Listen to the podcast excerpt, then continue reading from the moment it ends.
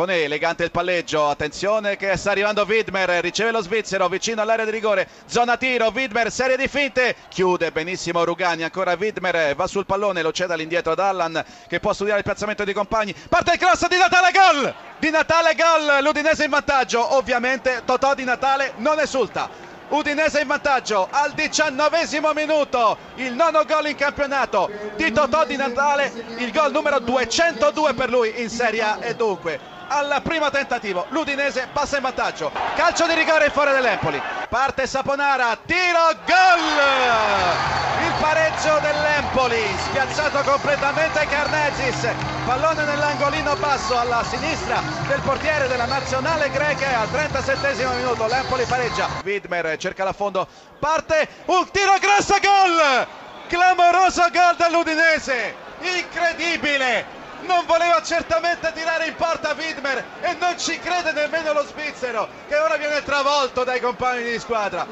Tutti sorpresi al Castellani compreso il portiere Sepe un gollonzo realizzato dall'Udinese un gollonzo di Widmer il secondo per lui in campionato. Sfortunata davvero l'Empoli che ha fallito la palla del 2-1 qualche istante fa. E poi si è vista beffare cross di Widmer gol avanza Callejon la conclusione Perin Higuain rete Higuain ha portato in vantaggio il Napoli. Una corta respinta di Perin che si arrabbia con i suoi ma secondo me si deve arrabbiare un po' con se stesso. Sulla conclusione di Callejon non irresistibile Perin. È arrivato Higuain con il portiere a terra e la porta vuota. Non ha dovuto far altro che appoggiare comodamente di testa il pallone in rete. Napoli 1 Genoa 0 Higuain al settimo minuto. Recupera palla il, la squadra di Gasperini con Iago Falque il servizio per Bertolacci ancora dentro per Falque attenzione limite all'area di rigore Falque gol! Pareggio del Genoa con Iago Falque dal limite dell'area di rigore. Grande conclusione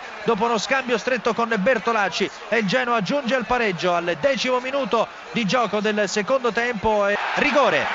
Rigore per il Napoli. Tutto pronto per il tentativo di trasformazione. Higuain contro Perin. Parte il tiro. Gol Napoli di nuovo in vantaggio 2-1 sul Genoa doppietta di Higuain ma molti molti dubbi sulla concessione di questo calcio di rigore al 25 del secondo tempo. Dunque il Napoli torna in vantaggio. Zona Cesarini. E allora riprendiamo subito, buonasera a tutti, riprendiamo subito con la Moviola, per noi c'è già Filippo Grassia. Filippo, gli episodi più salienti. Sì, partiamo allora dal successo del Napoli sul Genoa, da annullare il primo gol del Napoli perché? Perché Higuain scatta in fuorigioco al settimo minuto quando spinge di testa in rete un tiro di Callecon respinto centralmente da Perin, l'attaccante di poco avanti rispetto a Edenilson e Burdisso. E andiamo al rigore che permette al Napoli di vincere la partita alla mezz'ora della ripresa.